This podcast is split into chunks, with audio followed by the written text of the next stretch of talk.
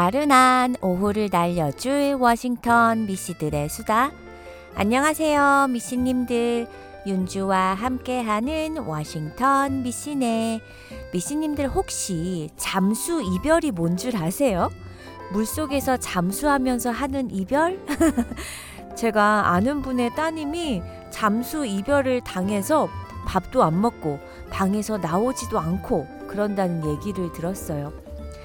몇 주 전부터 애가 통 기운도 없고 밥도 잘 안 먹고 학교 갔다 오면 방에 틀어박혀서는 나오지도 않는 거야.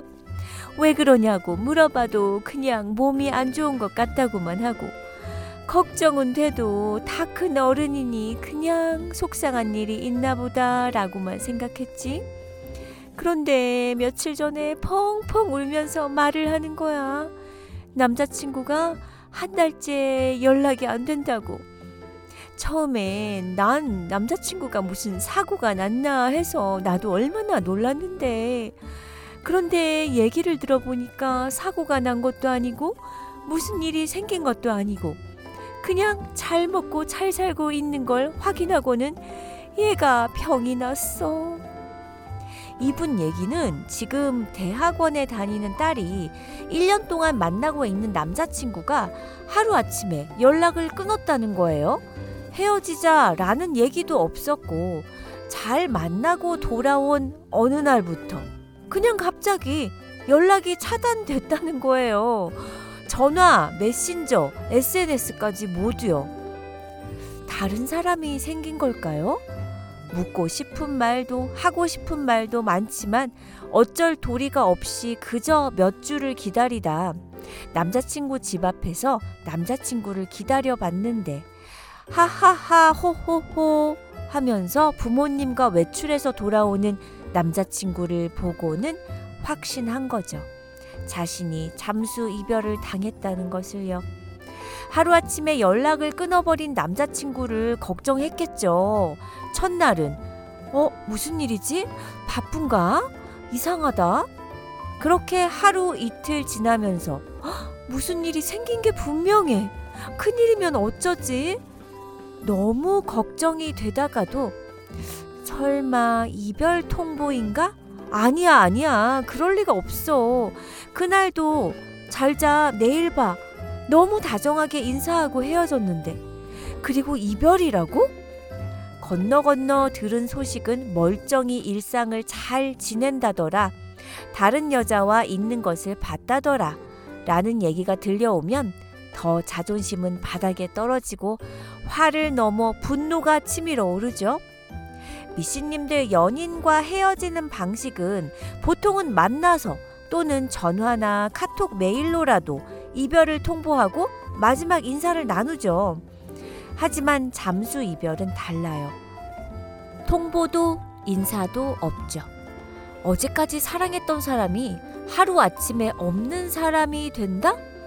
말이 좋아 잠수지. 당한 사람 입장에서는 강제 종료나 마찬가지예요.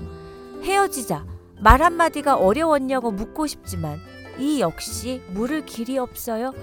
이유를 알 수 없기에 이해할 수도 없이 그냥 있는 게 최선이죠.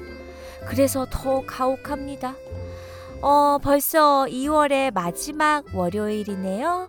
솔리드의 노래로 시작해 볼게요. Yes or no.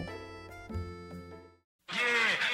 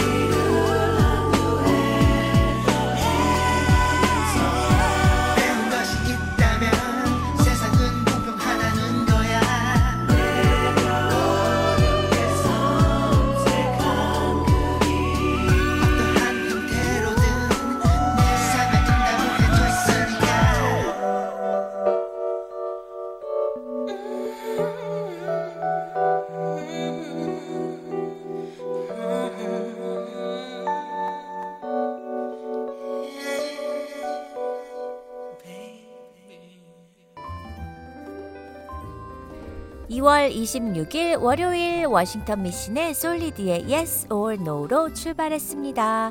미신님들 주말 잘 보내셨나요? 날씨가 너무 좋았죠. 이제 정말 봄이 오고 있나 봐요. 어, 미씨님은 잠수 이별 해보신 적 있으신가요? 당해보셨다거나 해보셨다거나 저는 있어요. 당해본 적이요. 그런데 깊게 사귀는 단계가 아닌 서로 알아가는 데이트 사이 그냥 썸 타는 관계? 어쨌든 그랬기에 더 이해가 안 갔어요. 그만 만나자고 하면 누가 뭐라 하나요? 누가 바지가랑이라도 잡을 줄 알고 그러나요? 우리 그만 만나자. 그런 말이라도 상대에게 해준다면 쿨하게 그러자. 그러면 끝인 것을 자기가 뭐라고 일방적으로 연락을 끊는 거죠? 그게 진짜 화나더라고요. 뭐 그거를 노렸을까요? 저를 화나게 만드는 거? 무슨 복수할 일이 있었나? 잠수 이별은 말 그대로 연인 중 한쪽의 일방적인 잠수로 연락 두절이죠. 연애가 종료되는 것을 뜻해요. 보통 연애 기간이 짧은 연인들이 많이 경험하지만 종종 1년, 2년씩 오래 만난 이들도 잠수 이별을 겪곤 합니다. 잠수 이별을 당해본 사람은 하나같이 최악의 이별 방법이라고 말을 하죠. 그래도 한때 사랑했던 사람에 대한 예의가 아니라고 생각되는 데다 수많은 궁금증이 미제로 남는다는 이유에서예요. 연애는 두 사람이 했지만 이별의 원인은 오직 한 사람만 알고 있다고 할 수 있죠.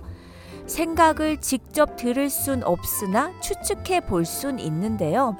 기본적으로 잠수 이별은 대부분 우발적인 결정이나 행복, 행동이 아니라고 생각돼요. 음, 잠수 이별을 선택한 당사자 입장에선 그렇지 않겠어요? 꽤 오랜 기간 크고 작은 다툼 또는 상대방의 어떤 모습들을 지켜보는 과정에서 속으로 몇 번씩 헤어질 결심을 했을 가능성이 크죠. 생각을 겉으로 드러내지 않았을 수도 있고 드러냈으나 상대방이 눈치채지 못했을 수도 있어요. 결심 끝에 잠수라는 방법을 선택한 데는 여러 심리적 요인이 작용했겠죠.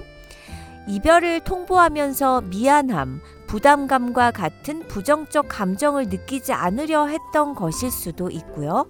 자신의 생각을 상대방에게 설, 설명하고 납득시키는 것 자체가 어렵거나 불필요하다고 여겼을 수도 있어요. 평소 연인 관계에서도 원인을 찾아볼 수 있는데 둘 중 누구든 한 사람이 지나치게 주도권을 쥐고 있었다면 안 해도 된다는 생각으로 또는 해봤자 라는 생각으로 설명을 포기한 것일 수도 있어요. 이 외에도 상대방에 대한 복수심, 과거 힘들었던 이별 경험 등이 잠수 이별의 원인이 될 수도 있는 거예요. 또 경제적 어려움, 학업 등 환경적 요인으로 인해 잠수 이별을 선택하는 경우도 있는데요. 한 심리학 교수님의 말씀을 들어보면 잠수 이별은 거절하지 못하는 심리와 비슷하다고 해요. 상대에게 직접 헤어지자고 말할 때 느낄 수 있는 부담감과 미안함을 견디지 못하기 때문에 잠수라는 방법을 택한다는 거죠. ART의 노래 변심 듣고 돌아올게요.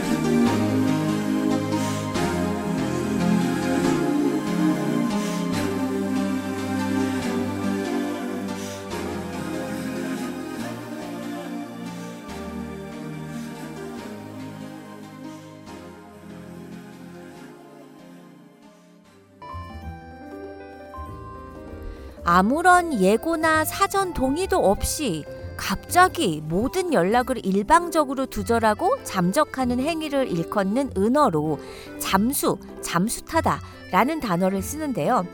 이 잠수라는 단어를 언제부터 썼는 줄 아세요? 처음엔 일시적으로 채팅 혹은 온라인 게임 중에 다른 일을 하느라 반응을 보이지 않는 경우에 주로 쓰였어요.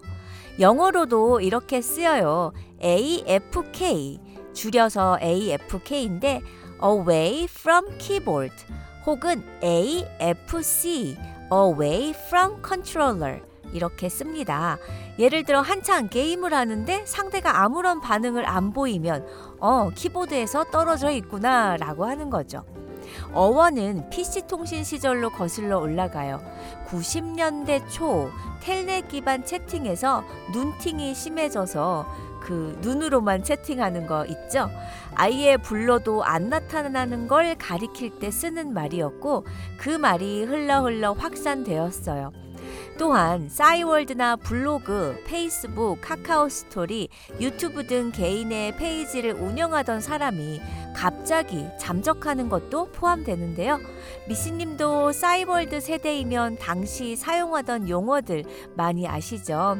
이따금 다른 사람들이 방문하지는 않았나 확인만 해보는 행동은 잠망경이라고 했어요. 당장 복귀하겠다는 것은 아니지만 어쨌든 활동을 지속할 의사는 있을 때 가끔가다 생존 신고라는 제목으로 짤막한 안부글을 올리기도 했었고요. 실제 개인적으로 힘든 상황에 처한 사람이 주변 사람들과 연락을 끊는 경우도 있어요. 연락을 끊는 범위, 인간 관계 집단은 사람마다 다양한데요.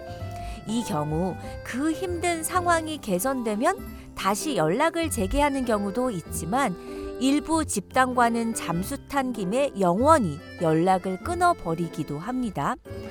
또 뭐 학교에서 조별 과제에서 아무 말 없이 조원과 아무 연락을 하지 않고 두문불출하는 것을 잠수라고 부르기도 했죠. 또 빚을 지고 변제할 길이 없을 경우 종종 쓰이는 수단 중 하나이기도 합니다. 친구 사이에서든 연인 사이에서든 채무 관계가 있든 일단 기약 없이 상대방을 무작정 기다리게 만드는 건 모든 인간관계상 예의에 어긋나는 일이라고 생각해요. 아무리 귀찮고 싫더라도 일단 당사자와 의논해서 기간만이라도 정해놓는 것이 좋다고 생각합니다. 투어스가 불러요. 첫 만남은 계획대로 되지 않아.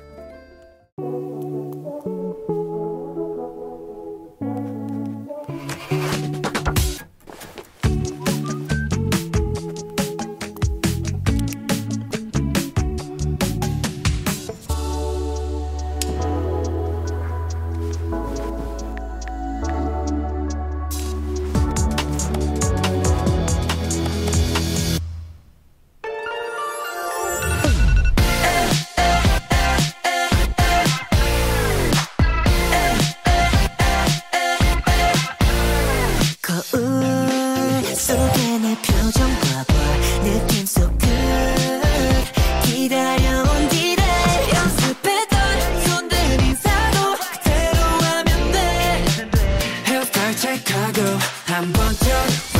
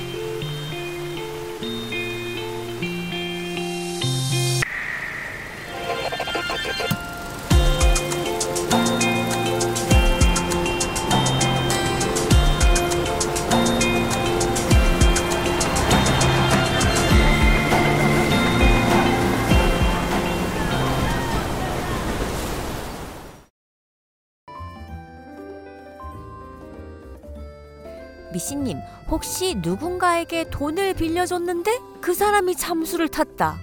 그런 경험 없으시길 바래요. 근데 막상 그랬다. 어떠실까요? 속이 타들어가겠죠?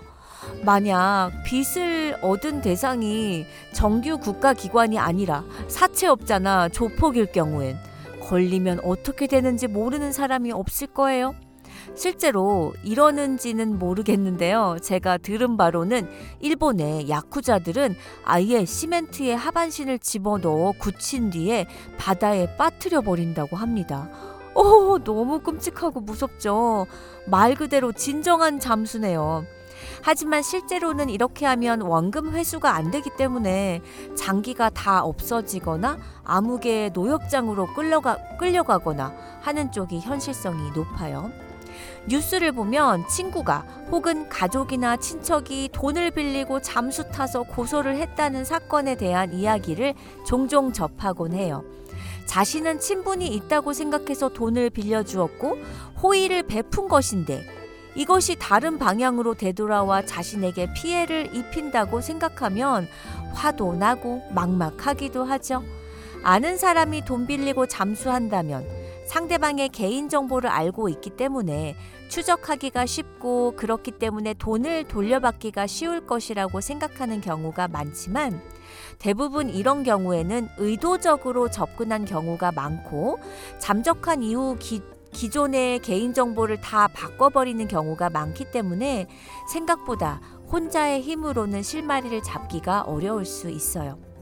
저 또한 이런 경험이 있으니까요. 한 번은 아주 친한 사람에게 당한 것이고요. 한 번은 안 친한 사람에게 당한 건데요.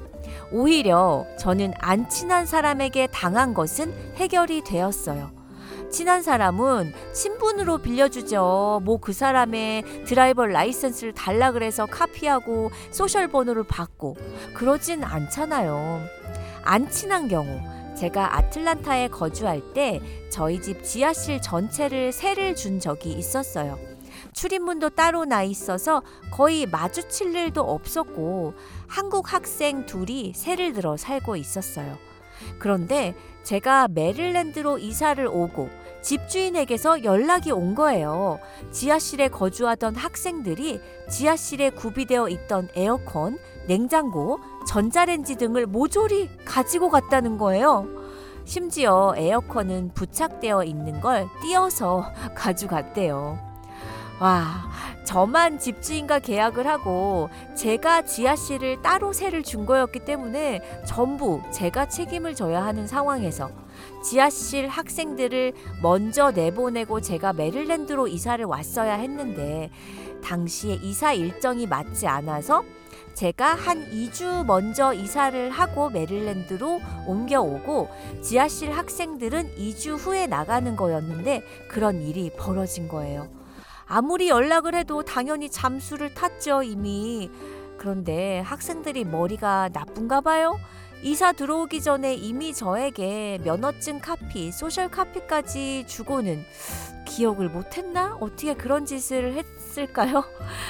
어느 학교에 재학 중인 것도 제가 알고 있었는데 어쨌든 어, 제 번호는 차단을 해놨었기 때문에 제 친구 번호로 문자를 날렸죠. 당장 원상복귀 안 해놓으면 조지아텍 게시판에 driver license랑 학교 이름 다 얼굴까지 다 올릴 거라고.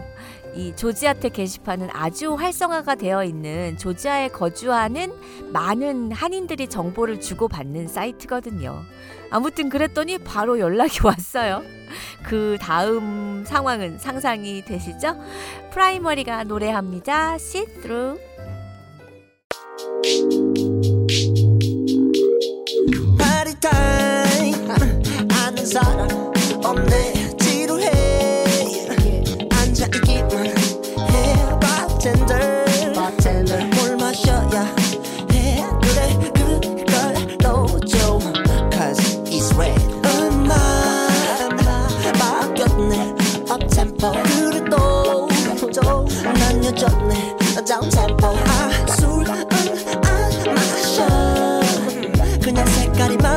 들어 골랐어. 그때 널 봤어. 빨간 스컬 빨간 립스틱. disappoint 넌 저기 서서. 떠들고 있는 멍청한 여자들과는 달라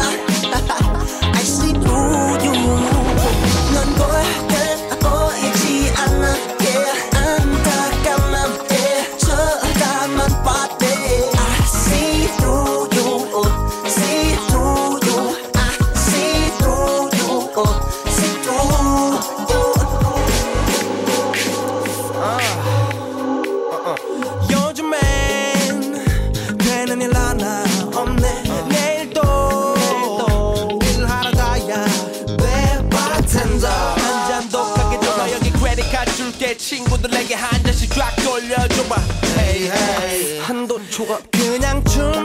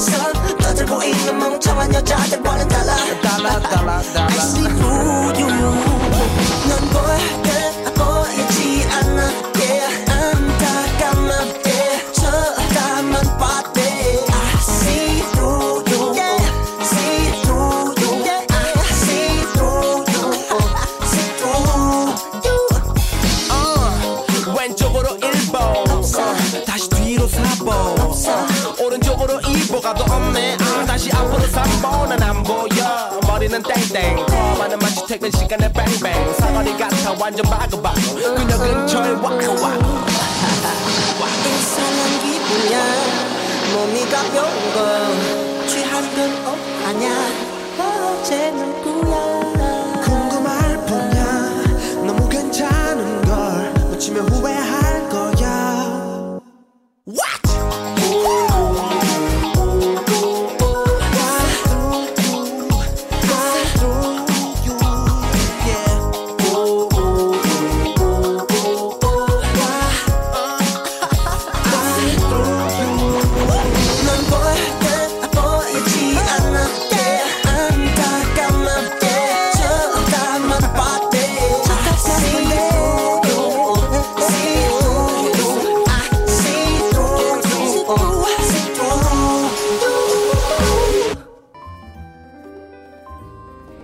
미신의 3분 사연 매주 월요일과 금요일에 3분 코너에 우리 미신님들 사연 전해드리고 있습니다.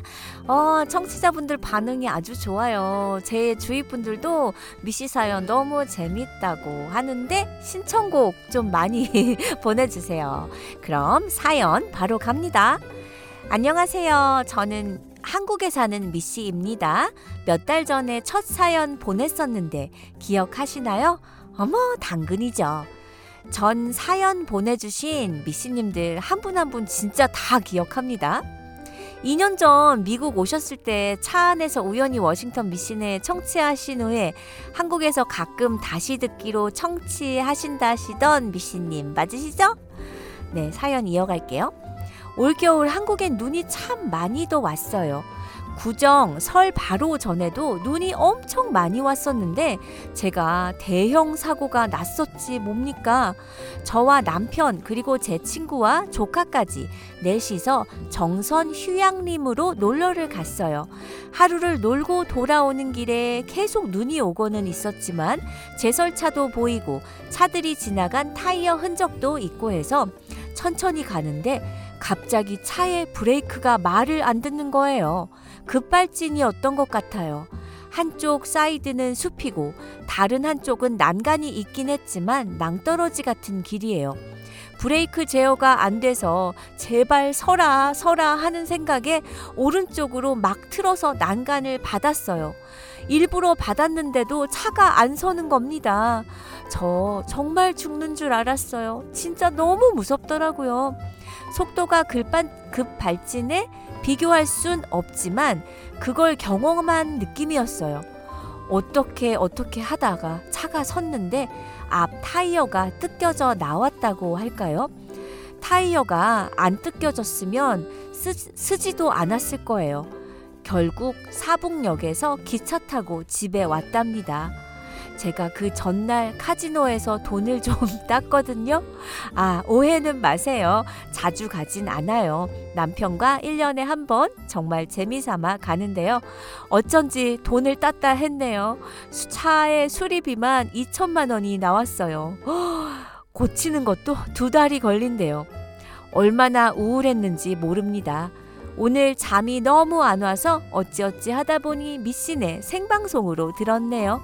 미국 생각나서 몇 줄 적어 보냅니다. 두 시간 정도 있으면 해가 뜨겠, 뜨겠네요. 청취자분들 그리고 유, 윤주 씨도 운전 정말 조심하시고 특히 눈 오는 날 조심 또 조심하세요. 감사합니다. 진짜 큰일 나실 뻔 했습니다, 미씨님.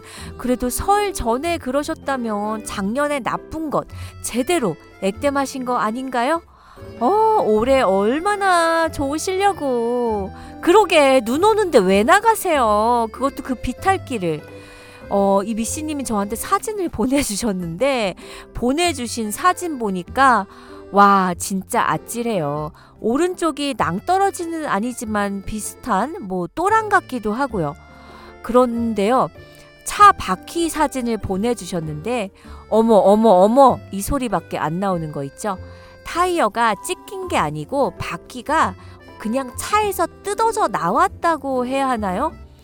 와, 미씨님 진짜 안 다치신 게 기적입니다. 사연 너무 감사드리고요. 운전 조심조심 다니세요. 금잔디가 노래합니다. 바람의 유혹.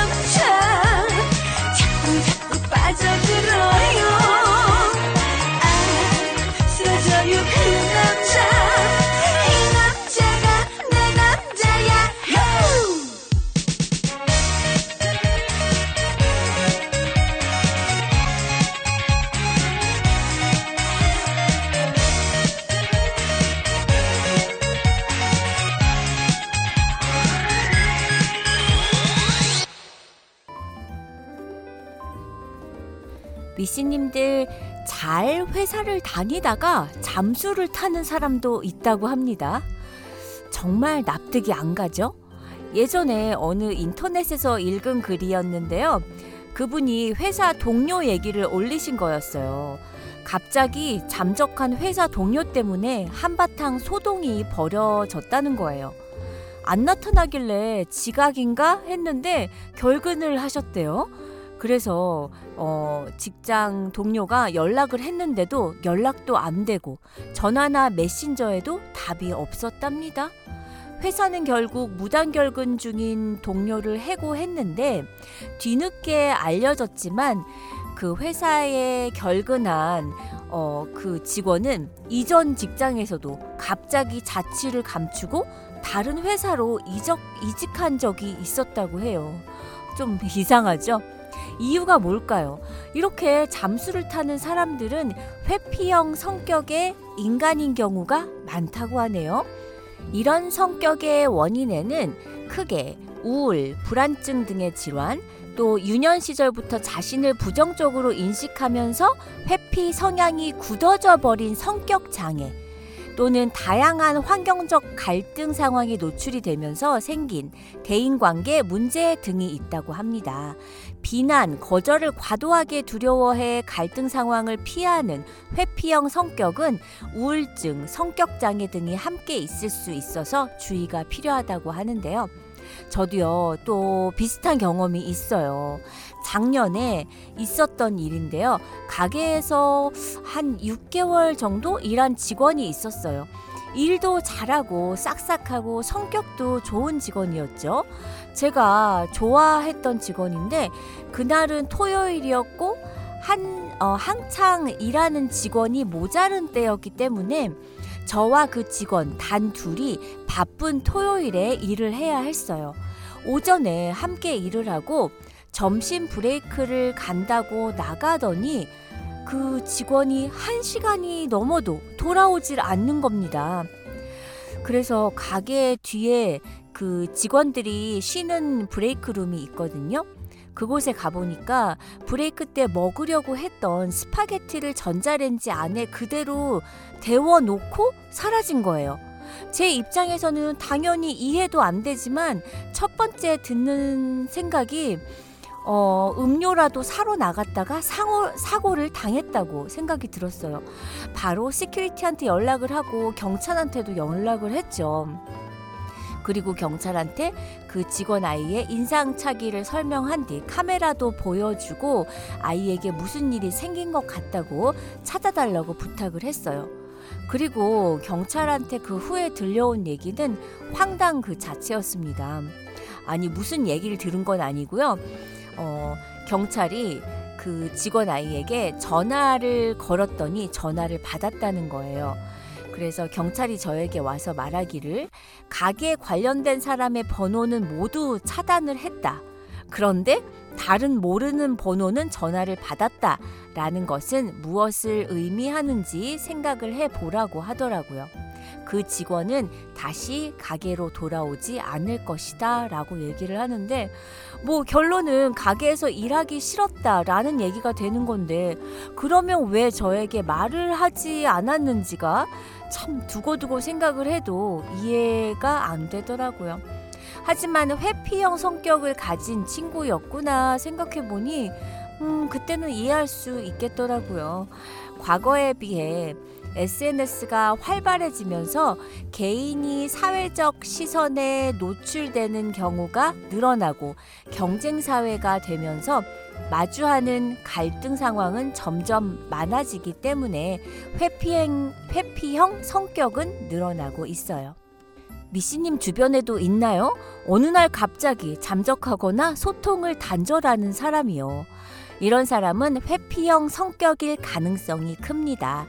비난이나 거절이 두려워 갈등 상황을 무조건 피하려는 유형이죠. 음, 특이하다고 넘길 수 있지만 큰 정신적인 문제를 가지고 있을 수도 있어요. 버벌진트가 노래합니다. 완벽한 날.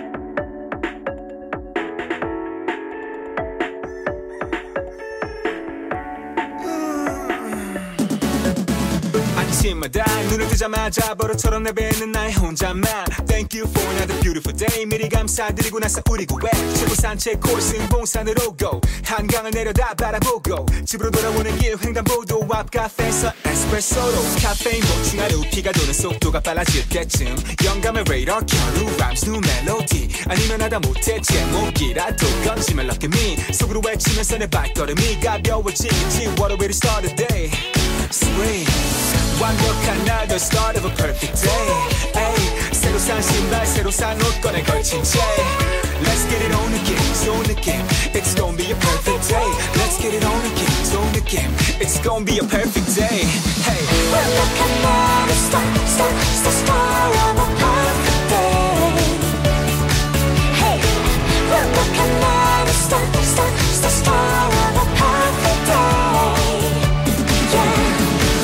샤워를 마치고 난후 거울 앞 남의 몸 보듯이 내 몸을 훑어봐. 눈을 반쯤 감고 말해 내 맘코.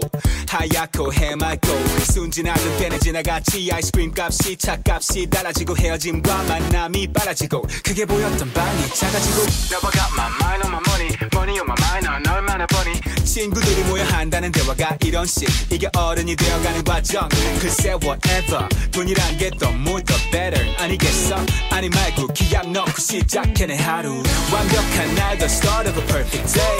Ay, 새로 산 신발 새로 산 옷권에 걸친 J Let's get it on again 좋은 느낌 It's gonna be a perfect day Let's get it on again 좋은 느낌 It's gonna be a perfect day hey. 완벽한 나를 start start start start of a perfect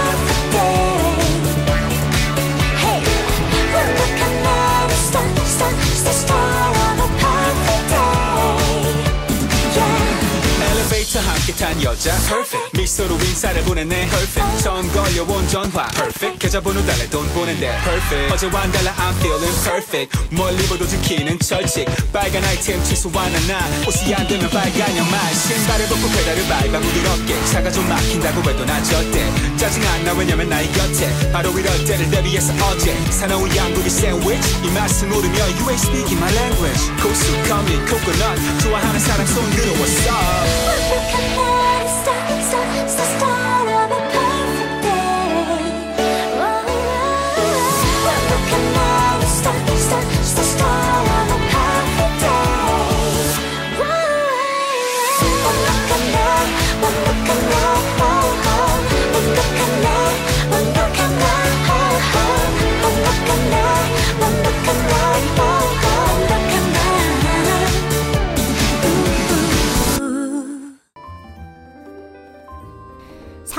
아무 이유 없이 잠수를 타버리는 상황은 상상만 해도 정말 끔찍하죠?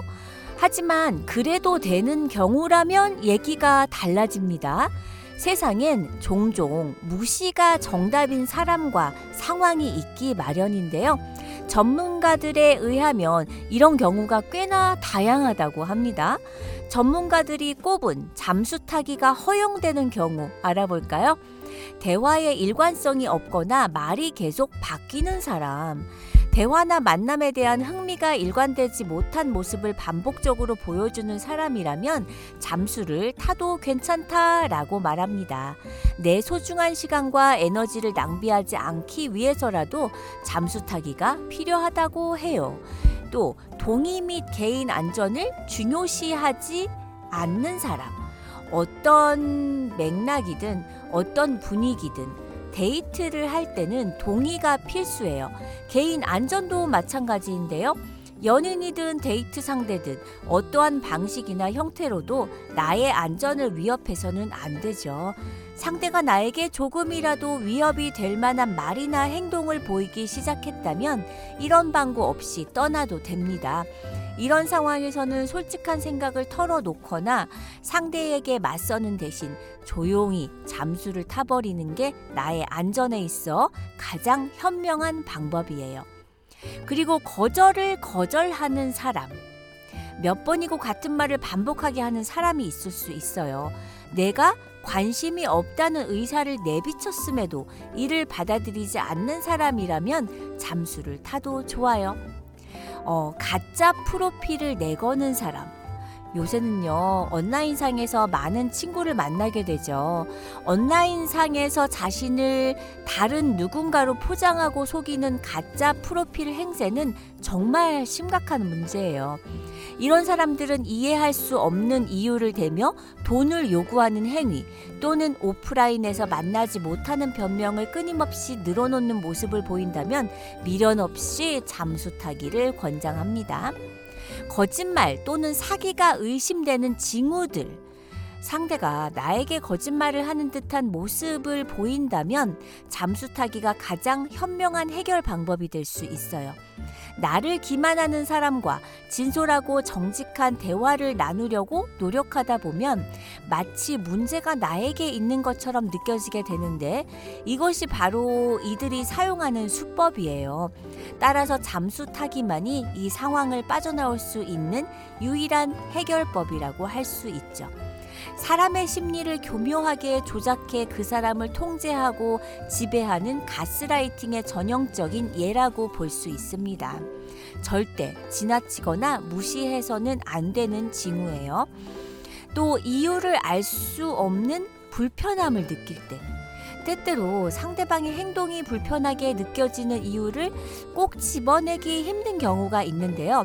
이럴 땐 내 직감을 설명할 필요가 없습니다. 상대가 나를 불편하게 만들 때는 나의 본능적인 직감을 믿는 것이 가장 중요해요. 상대에게 우리 사이를 끝내고픈 이유를 구구절절 알려줄 필요도 없어요.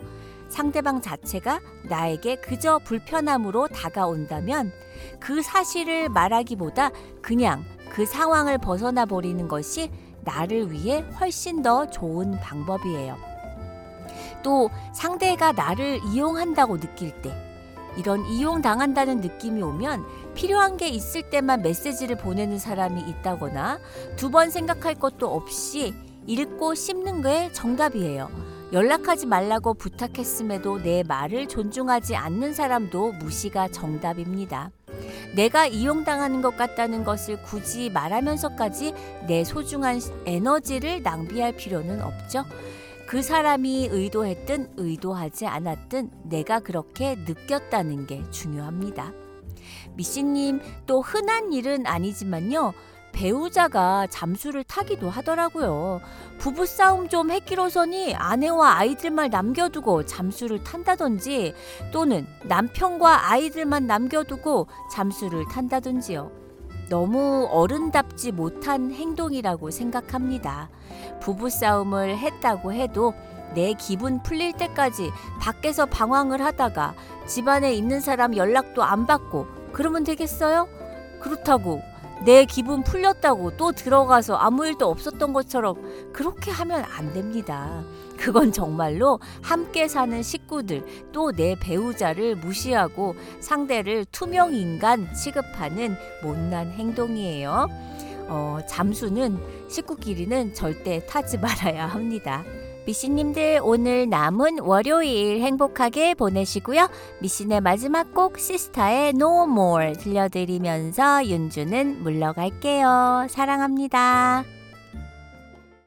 No, no, no,